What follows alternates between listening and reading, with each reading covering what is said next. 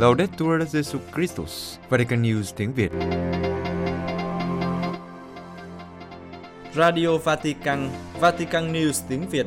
Chương trình phát thanh hàng ngày về các hoạt động của Đức Thánh Cha, tin tức của Tòa Thánh và Giáo hội Hoàn Vũ được phát 7 ngày trên tuần từ Vatican và Roma.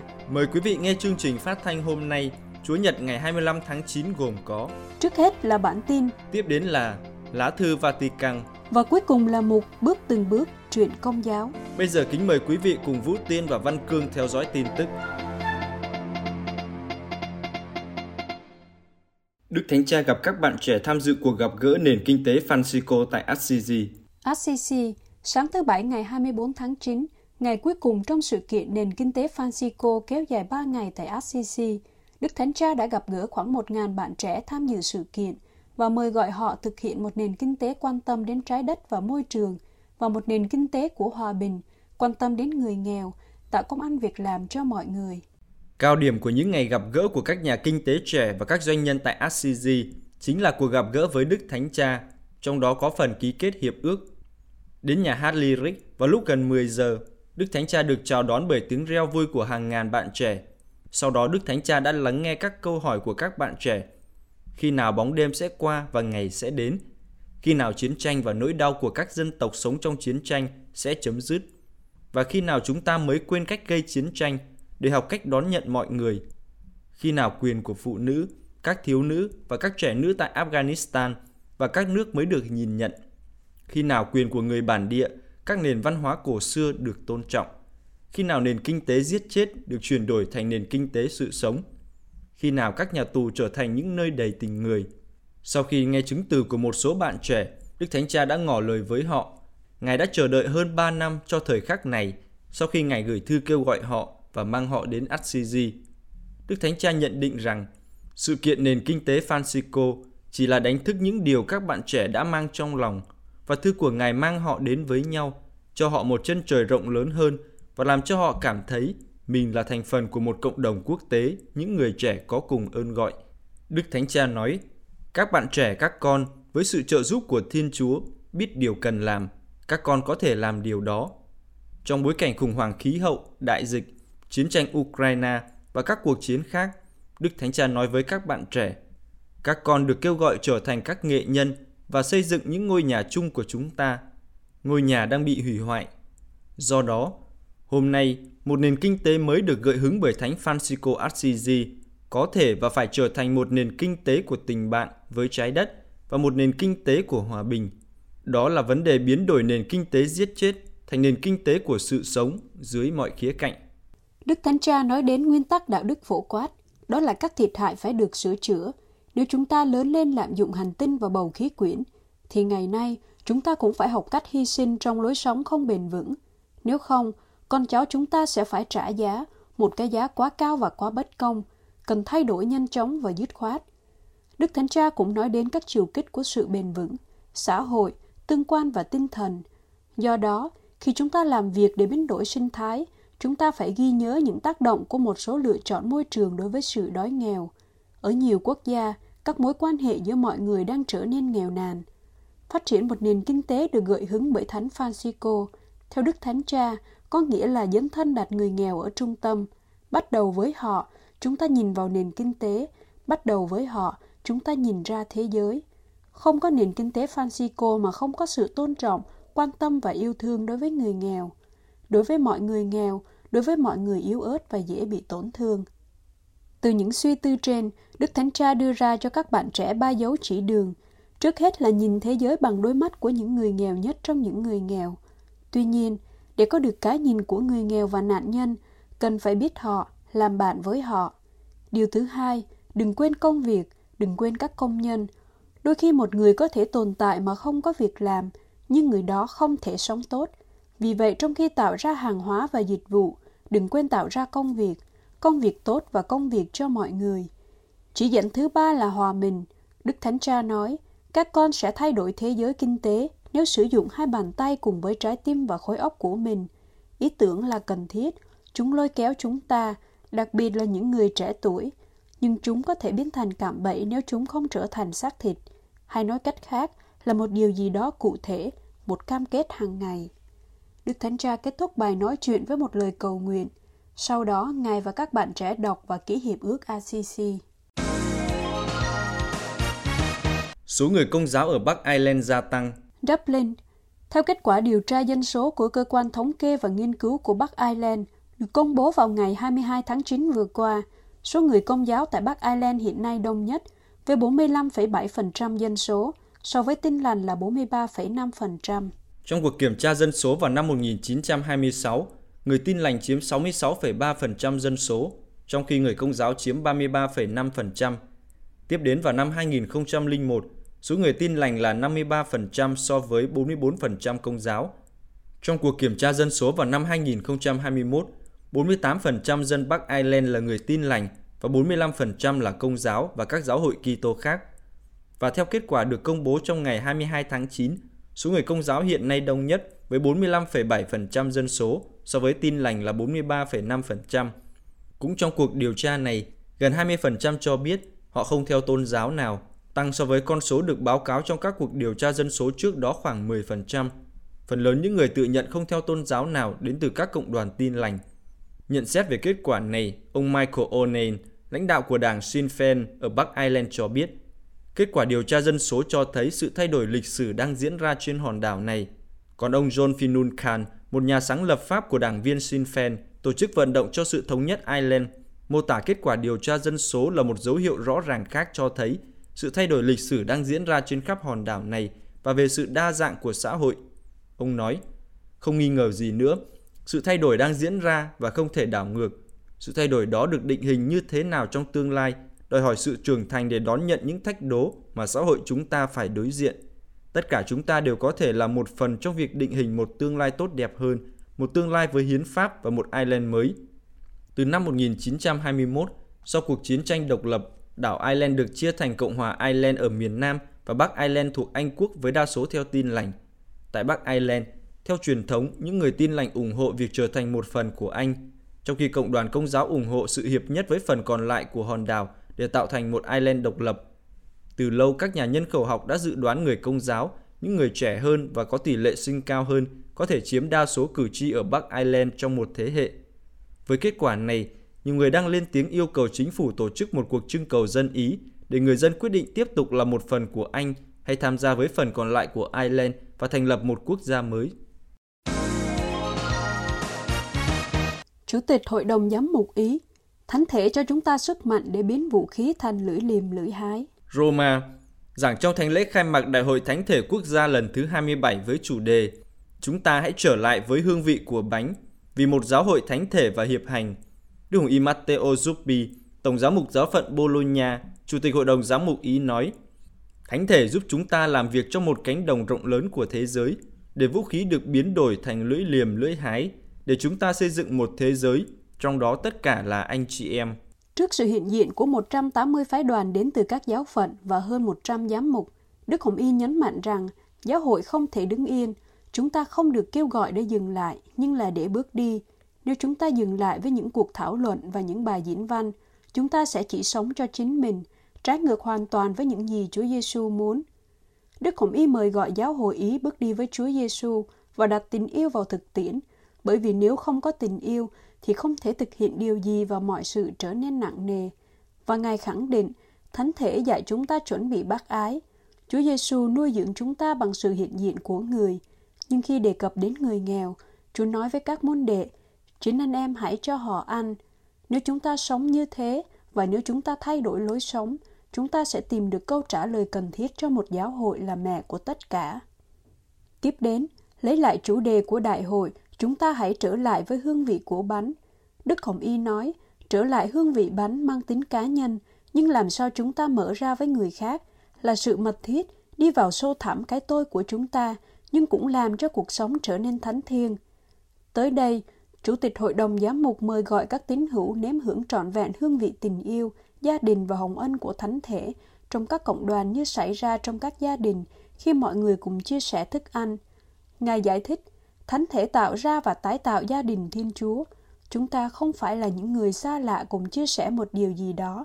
Chúng ta là những người con, được nuôi dưỡng bằng một tấm bánh duy nhất của sự sống. Và Đức Hồng Y nói, Giáo hội như một ngôi nhà chứ không phải một nhà máy hay một siêu thị. Chúng ta không sống trong nhà Chúa như thể chúng ta là những người xa lạ hay những khách hàng. Một ngôi nhà đòi hỏi tình yêu dành cho tất cả, nghĩa là phục vụ, thừa tác vụ. Người nắm giữ vai chính không phải để làm, nhưng trước hết là hiện diện, yêu thương. Chủ tịch Hội đồng Giám mục Ý kết luận, thế giới nuôi sự chia rẽ, hận thù, thành kiến, bạo lực, vũ khí hạt nhân.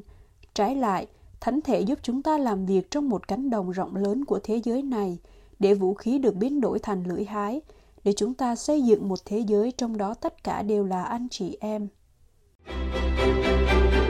Quý vị vừa theo dõi bản tin ngày 25 tháng 9 của Vatican News tiếng Việt. Vatican News tiếng Việt. Chuyên mục Lá thư Vatican. Viễn tượng viếng thăm của Đức Thánh Cha Francisco tại Paran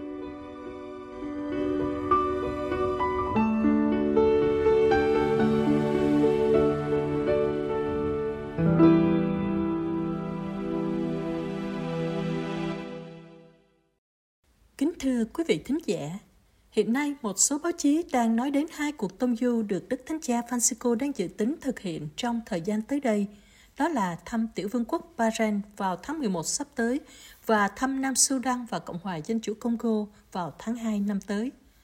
Chính Đức Thánh Cha đã tiết lộ chương trình này trong cuộc họp báo chiều ngày 15 tháng 9 vừa qua trên chuyến bay từ thủ đô Nusultan của Kazakhstan về Roma. Ngài nói, về các chuyến tông du, đó là điều khó khăn vì bệnh đau đầu gối vẫn chưa khỏi, nhưng chuyến đi tới đây tôi sẽ thực hiện. Ngài ám chỉ đến chuyến viếng thăm tại Bahrain dự kiến vào tháng 11 năm nay. Hôm nọ tôi đã nói chuyện với Đức Tổng giám mục Welby, giáo chủ Anh giáo, và chúng tôi thấy có thể thực hiện chuyến đi Nam Sudan vào tháng 2 năm tới. Và nếu tôi đi Nam Sudan thì tôi cũng sẽ đi Congo. Chúng tôi đang cố gắng. Chúng tôi sẽ đi cả ba người, vị thủ lãnh giáo hội Scotland, Đức Tổng giám mục Welby và tôi. Hôm nọ chúng tôi đã nói chuyện với nhau qua Zoom về vấn đề này. Giám đốc phòng báo chí tòa thánh, ông Matteo Bruni xác nhận dự án viếng thăm của Đức Thánh Cha tại tiểu vương quốc Bahrain đang được cứu xét. Tuy nhiên, không có thêm tin tức chính thức nào từ phía tòa thánh về dự án này. Ngoài lời xác nhận của Đức Thánh Cha, chuyến đi tới đây tôi sẽ thực hiện. Bahrain là một quần đảo gồm 33 đảo trong vùng vịnh với thủ đô là Manama, chỉ rộng 765 cây số vuông với 1 triệu 700 ngàn dân cư, trong đó 235 ngàn là người nước ngoài. Ký giả Andrea Gagliarducci, chuyên nghiên cứu và đưa tin về các hoạt động của Tòa Thánh, cho rằng Đức Thánh Cha có thể nhận lời viếng thăm Bahrain vì đây là một nước Hồi giáo cởi mở đối với các tín hữu Kitô. Tiểu vương quốc này theo Hồi giáo Shia và nếu Đức Thánh Cha đến thăm nước này thì có thể là một cánh cửa quan trọng hướng về hệ phái này, tạo nên một sự cởi mở trọn vẹn đối với cả hai hệ phái. Sau khi đã viếng thăm Abu Dhabi thuộc Hồi giáo Sunnit hồi tháng 2 năm 2019 và ký kết tuyên ngôn quan trọng về tình huynh đệ nhân loại tại đây với Đại Imam Antayeb của đền thờ Kim Đại học Al-Asa người được coi là thẩm quyền uy tín nhất đối với 900 triệu tín hữu Hồi giáo Sunnit trên thế giới. Ngoài ra, khi viếng thăm Bahrain, Đức Thánh Cha sẽ đáp ứng một nguyện vọng được Đức Cố Giám mục Camilo Balin ấp ủ từ lâu. Ngài là đại diện tông tòa ở Bắc Arabia. Ký giả Carlia Ducci nhắc lại rằng Đức Thánh Cha Francisco đã được mời viếng thăm Bahrain ngay từ năm 2014, nhưng rồi Ngài lại chọn viếng thăm Liên minh các tiểu vương quốc Ả Rập hồi tháng 2 năm 2019, như vừa nói. Hồi đó, Đức cha Palin đã tỏ ra âu lo bởi vì với quyết định như thế, Đức Thánh Cha tỏ ra dành ưu tiên đối thoại với Hồi giáo Sunnit và bỏ qua Hồi giáo Shia vốn được thực hành tại Bahrain.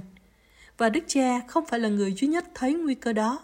Vì thế, khi Đức Thánh Cha viếng thăm Iraq hồi tháng 3 năm ngoái, Đức Hồng Y Raphael Sacco, thượng phụ giáo chủ công giáo Kande, đã hết sức vận động để Đức Thánh Cha gặp thủ lãnh Hồi giáo Shia ở Iraq là Ayatollah al-Sistani để bắt một nhịp cầu với Hồi giáo Shia.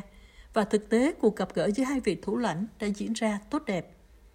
Và trước đó, ngày 3 tháng 2 năm 2020, một năm sau tuyên ngôn về tình huynh đệ nhân loại được ký kết tại Abu Dhabi, quốc vương của Bahrain là Salman bin Hamad Al Khalifa cùng với thái tử và thủ tướng của Bahrain đã được Đức Thánh Cha tiếp kiến tại Vatican. Cuộc gặp gỡ này là một cột mốc quan trọng trong quan hệ giữa hai bên và đưa tới một quyết định cụ thể là việc khánh thành nhà thờ chính tòa Đức Bà Arabia ngày 10 tháng 12 năm 2021. Đức Hồng Y Luis Antonio Tagle, người Philippines, Tổng trưởng Bộ Truyền giáo, đã đại diện Đức Thánh Cha chủ sự lễ thánh hiến nhà thờ. Nhà thờ có hình dạng như con tàu Noe, có 2.300 chỗ ngồi và là thánh đường công giáo lớn nhất tại vùng vịnh. Thánh đường được xây trên khu đất do quốc vương Hamad bin Isa al-Khalifa của Bahrain tặng cho giáo hội công giáo địa phương cách đây 8 năm và chính nhà vua đã khánh thành vào ngày 9 tháng 12 năm 2021, hôm trước lễ thánh hiến. Vì những giới hạn do Covid-19 nên chỉ có một số người được tham dự lễ khánh thành và thánh hiến. Thánh đường là một phần của khu vực rộng 8.800 m2 và tọa lạc tại thị trấn Awali ở trung tâm nước Bahrain, quốc gia nhỏ bé có 80.000 tín hữu công giáo, đa số là người Philippines và Ấn Độ. Ngoài nhà thờ còn có một nhà đa năng có thể sử dụng vào nhiều mục đích, một sân và khu vực đậu xe có hai tầng. Vòng nhà thờ có hình bát giác, bàn thờ, giếng rửa tội, các băng ghế và dụng cụ khác được chế tạo tại Ý. Chính phủ Hamas đã giới thiệu mô hình nhà thờ dài 1 mét cho Đức Thánh Cha Francisco nhân dịp được Ngài tiếp kiến tại Vatican vào năm 2014. Năm 2011, Tòa Thánh đã chính thức tôn Đức bà Arabia là bốn mạng giáo hội công giáo tại Kuwait và Arabia. Nhà vua đã tiếp kiến Đức Hồng Y Tắc Lê chiều ngày 10 tháng 12, vài giờ sau lễ thánh hiến nhà thờ. Đức Hồng Y mang theo lá thư Đức Thánh Cha gửi quốc vương. Cùng đi với Đức Hồng Y có Đức cha Paul Hinder, dòng Cappuccino, đại diện tông tòa Nam Arabia, kiêm giám quản tông tòa Bắc Arabia. Theo báo chí ở Bahrain, trong thư gửi quốc vương, Đức Thánh Cha Francisco cảm ơn nhà vua và đề cao tầm quan trọng của lễ khánh thành nhà thờ chính tòa. Đối lại, quốc vương gửi lời chào thăm và ca ngợi vai trò của Đức Giáo Hoàng trong việc thăng tiến đối thoại và cảm thông giữa các tôn giáo và các nền văn minh, cũng như thăng tiến các giá trị của tình huynh đệ nhân loại, sự bao dung và sự sống chung giữa mọi người. Ngoài ra, nhà vua khẳng định mong ước củng cố những quan hệ hiền hữu và cộng tác với tòa thánh. Đặc biệt, quốc vương nhấn mạnh rằng việc thánh hiến nhà thờ chính tòa thể hiện vai trò của nền văn minh nhân đạo tại Bahrain, một quốc gia Hồi giáo qua nhiều thập niên cũng đã đón nhận các nơi thờ phượng không thuộc Hồi giáo. Thư của Đức Thánh Cha cũng được phúc đáp bởi lời của quốc vương chính thức mời ngài viếng thăm Bahrain. Thư mời này đã được Sheikh Khalid bin Ahmed bin Mohammed Al Khalifa, cố vấn ngoại giao của nhà vua, trao cho Đức Thánh Cha. Đức cha Camillo Palin, một thừa sai người Ý thuộc dòng thánh Componi, rất am tường về bán đảo Ả Rập. Ngài cũng là người đặc biệt quan tâm đến sự quân bình giữa các trào lưu và hệ phái Hồi giáo. Đức cha đã được nhập quốc tịch Bahrain và là thành viên trung tâm sống chung hòa bình do vua Ahmad thành lập và do các hoàng tử phụ trách. Đức cha vốn mơ ước một ngày nào đó Đức Giáo Hoàng đến thăm Bahrain và thường đề nghị nhà vua nước này mời Đức Thánh Cha. Nếu chuyến viếng thăm của Đức Thánh Cha tại Bahrain tiến hành tốt đẹp, thì điều này cũng ảnh hưởng tốt đối với cộng đoàn công giáo tại bán đảo Ả Rập gồm 5 nước là Bahrain, Yemen, Qatar, Oman và Liên minh các tiểu vương quốc Ả Rập. Họ sống trên một lãnh thổ rộng 3 triệu 200 ngàn cây số vuông. Cách đây hơn 11 năm, ngày 31 tháng 5 năm 2011, Đức Thánh Cha Biển Đức 16 tách cộng đoàn công giáo tại bán đảo này thành hai và bổ nhiệm Đức cha Hinder phụ trách giáo hội tại miền Nam và Đức cha Palin phụ trách miền Bắc. Nhưng ngày 13 tháng 5 năm 2020, Đức cha Hinder lại phụ trách luôn miền Bắc Arabia sau khi Đức cha Camillo Palin qua đời một tháng trước đó. Nay Đức cha Hinder có một người kế nhiệm là Đức cha Martinelli, 63 tuổi, cho đến nay là giám mục phụ tá Tổng giáo phận Milano, Bắc Ý. Ngài từng làm giáo sư thần học linh đạo tại Giáo hoàng Đại học Antonianum của dòng Francisco ở Roma và đến năm 2014 thì được Đức Thánh Cha bổ nhiệm làm giám mục phụ tá Milano, giáo phận lớn nhất ở Ý với hơn 4 triệu rưỡi tín hữu công giáo. Phần lớn dân cư tại bán đảo Ả Rập là tín hữu Hồi giáo và chỉ có 3 triệu rưỡi tín hữu công giáo. Phần lớn là công nhân nước ngoài với tổng cộng 120 linh mục phụ trách một vụ, đông nhất là người Philippines, Ấn Độ, Pakistan, nhưng cũng có các tín hữu công giáo đến từ các nước Ả Rập như Liban, Syria và cả Âu Châu nữa. Nếu cuộc viếng thăm của Đức Thánh Cha tại Bahrain diễn ra được, thì chắc chắn nó cũng có âm hưởng tích cực về nhiều mặt đối với các tín hữu công giáo, các công nhân viên đang phục vụ tại bán đảo Ả Rập. thank you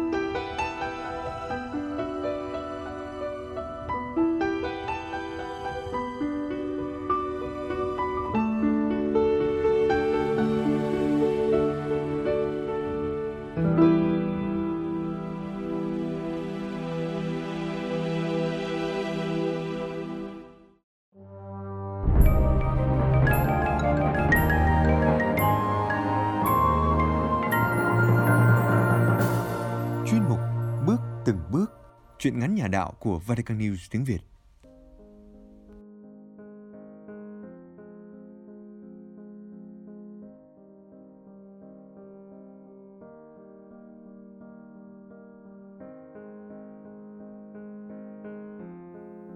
Truyện ngắn Tình yêu còn mãi của tác giả Trần Trung Hậu, trích trong tập sao mục đồng số 13 Người đọc Mộng Phi do Vatican News tiếng Việt thực hiện.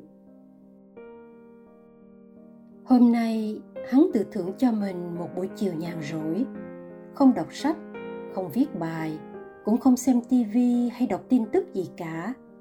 Bởi có một lý do vô cùng đặc biệt. Hôm nay là ngày sinh nhật trên trời lần thứ 11 của người bạn thân nhất mà hắn từng có cầm ly cà phê trong tay, hắn kéo ghế ra và mơ màng nhìn ra bên ngoài cửa sổ. Những hạt mưa bay lất phất của buổi chiều đầu xuân nhẹ nhàng đưa hắn về với vùng trời kỷ niệm, ngút ngàn yêu thương. Nơi đó từng là khung trời mộng mơ của tuổi trẻ có những người bạn rất thân và đặc biệt nhất là cô bạn gái yêu thương của hắn với những e ấp ngọt ngào của tình yêu thuở ban đầu. Hắn vừa về đến nhà thì chuông điện thoại đã reo vang. Ở đầu dây bên kia là giọng nói thẳng thốt của hạnh. Cậu có biết tin gì chưa? Giang bị tai nạn chiều nay, chết rồi, mới được đưa về nhà. Cậu sắp xếp mà đến ngay nhé mình sửa soạn đi đây hắn đờ đẫn cả người, buông rơi cái túi sách xuống nền nhà. Sao lại có thể như vậy chứ? Mới chiều hôm trước vẫn còn gặp nhau, vẫn còn trò chuyện vui vẻ kia mà. Giang là cô bạn thân nhất của hắn. Cùng với hạnh và tuấn hợp thành một nhóm bộ tứ, gắn bó cùng nhau đã hơn 10 năm. Từ những tháng năm trung học đến lúc lên giảng đường và bây giờ khi đã tốt nghiệp và đi làm, hơn nữa, hắn và giang cũng vừa chính thức hẹn hò khoảng mấy tháng nay. Làm sao một người bạn đáng yêu, dễ mến, hoạt bát, tốt nghiệp đại học với tấm bằng loại ưu lại sớm ra đi khi còn chưa kịp lãnh tháng lương đầu tiên? Một tương lai rộng mở, một chân trời đẹp để hắn ước mơ giờ đây lại kết thúc đột ngột thế này sao? Hắn muốn gào lên, muốn khóc cho thật to. Tại sao trời lại bất công như vậy? Tại sao người tốt lại sớm phải ra đi? Cớ sao không phải là ai khác, mà lại là cô ấy, là người yêu của hắn? Lẽ nào kết cục của mối tình đầu lại bi thảm như thế sao? Hắn đến nhà Giang khi đã hơn 10 giờ đêm. Trời đang có mưa nhẹ nhẹ. Nhà vẫn còn rất đông người đến viếng, để chia buồn, và cũng để tỏ lòng thương tiếc cho một thiếu nữ trẻ không may vắng số. Bên trong nhà có một tượng chịu nạn và dòng chữ, Chính lúc chết đi là khi vui sống muôn đời. Gợi cho hắn nhớ rằng, bạn hắn là một người công giáo điều này hầu như hắn đã quen từ lâu, vì dù đã từng đến đây chơi nhiều lần hồi trung học, nhưng ở cái vùng quê nghèo miền tây nam bộ này, người có đào hiếm lắm, chỉ đếm được trên đầu ngón tay thôi. Bạn của hắn đang nằm đó, lặng lẽ, bình yên sau lớp kính buồn. Cũng mái tóc dài thon thả ấy, cũng đôi mắt và vành môi đó nhưng tất cả giờ đây đã trở nên lạnh lẽo. Đôi mắt ấy không còn long lanh tinh nghịch, và vành môi cũng chẳng bao giờ thốt ra những lời ngọt ngào, thánh thót nữa. Khi biết hai đứa yêu nhau, bạn bè thường hay nói đùa rằng, tên của hai đứa ghép chung lại sẽ thành tên của một dòng sông thơ mộng, êm đềm nhất miền tây, với đôi bờ là những vườn trái cây sum xuê, triệu quả hậu giang hắn nhớ lại lúc trước, sau lần hai đứa cãi nhau, Giang là người nói lời xin lỗi khi hai đứa cùng nhau đi ăn chè. Hôm đó Giang có nói, Em mong tình cảm của mình sẽ đẹp và ngọt, mãi giống như ly chè này. Chúng ta sẽ ở bên nhau khi thịnh vượng cũng như lúc gian nan. Chia sẻ với nhau mọi ngày những niềm vui nỗi buồn trong đời sống nhé anh. Câu này mãi sau này hắn mới biết là câu được các đôi tân hôn dùng để tuyên hứa trọn đời bên nhau trong hôn lễ ở nhà thờ dĩ nhiên, hôm đó là ngày hắn vui mừng và cảm thấy hạnh phúc nhớ lại chuyện đó, hắn thấy mắt mình nhòa đi bên tai còn nghe tiếng đọc kinh và giai điệu trầm buồn của một bài ca cầu hồn tha thiết. Có ai đó đưa cho hắn một cuốn sách. Nhưng với một kẻ ngoài đạo như hắn, thì nào có biết đọc kinh hay hát nguyện gì đâu. Tuy thế, hắn cũng cầm lấy và lẩm bẩm hát theo một vài đoạn. Sự sống không mất, nhưng chỉ đổi thay. Dù sống hay chết tin còn ngày mai. Đã nhiều ngày sau đám tang, hắn vẫn sống vật vờ như một cái bóng, ngẩn ngơ như kẻ mất hồn. Hắn cũng không nhớ hắn đã ở đám tang bao lâu và ra về lúc nào. Sau đó, hắn điên cuồng lao đầu vào công việc làm, không ngưng nghỉ, làm cả ngày lẫn đêm để rồi sau đó, nhiều ngày sống trong mệt mỏi và chán chường. Hắn sống âm thầm, khép kín, không muốn gặp gỡ, trò chuyện cùng ai. Sáng sớm lặng lẽ đến công ty trước nhất.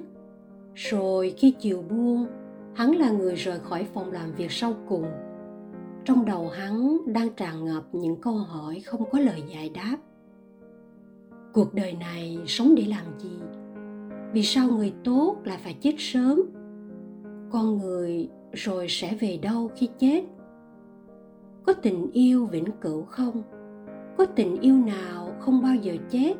Chẳng hề xa nhau không? Sau giờ làm việc, hắn đến nhà sách, vào thư viện cũng như lên mạng đọc sách để mong tìm câu trả lời. Hắn đọc những câu chuyện dân gian, tìm kiếm trong văn học nhưng vẫn không thấy. Hắn lại đọc các sách về tôn giáo, cũng chẳng tìm ra. Không có câu trả lời nào làm cho hắn thấy thỏa mãn câu hỏi. Ở đâu hắn có thể tìm được tình yêu vĩnh cửu? Một buổi chiều thứ bảy đi làm về, ngang qua một thánh đường. Tiếng chuông ngân vang báo hiệu sắp đến giờ lễ, làm cho hắn cảm thấy bồi hồi ừ nhé, công giáo cũng là một tôn giáo lớn, có thể có điều gì hay chăng? Sao mình không tự tìm hiểu xem? Ngày xưa, giang cũng là một người công giáo mà. Hắn rụt rè, dừng lại bên hông nhà thờ.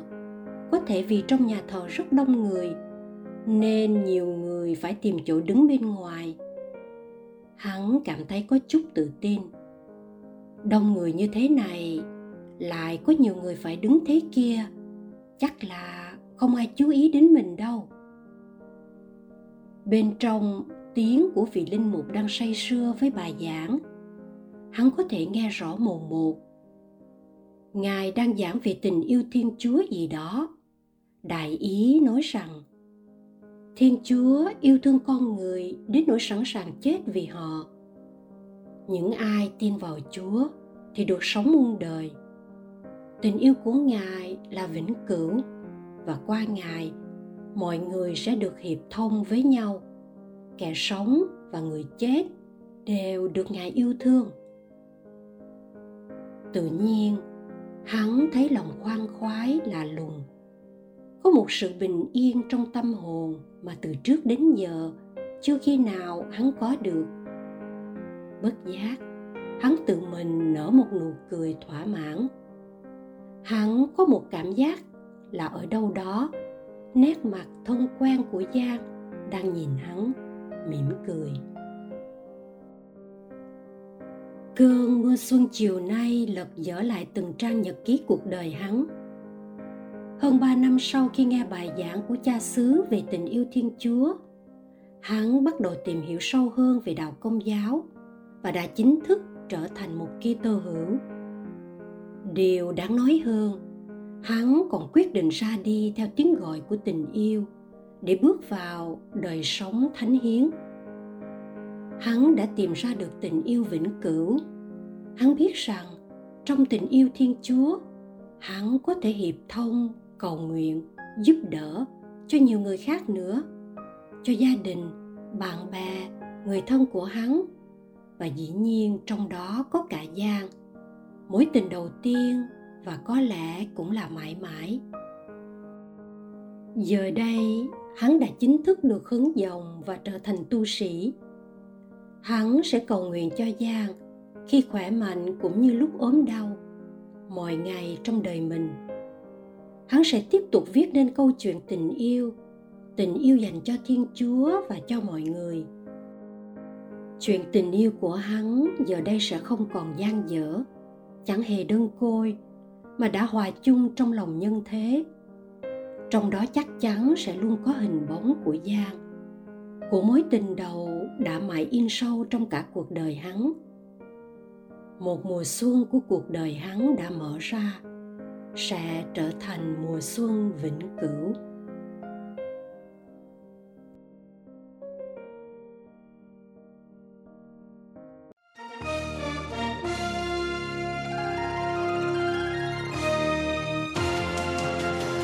Cảm ơn quý vị đã chú ý lắng nghe chương trình Radio Vatican của Vatican News tiếng Việt. Xin Thiên Chúa chúc lành cho quý vị và toàn gia quyến. Laudetur Jesu Christus, ngợi khen Chúa Giêsu Kitô.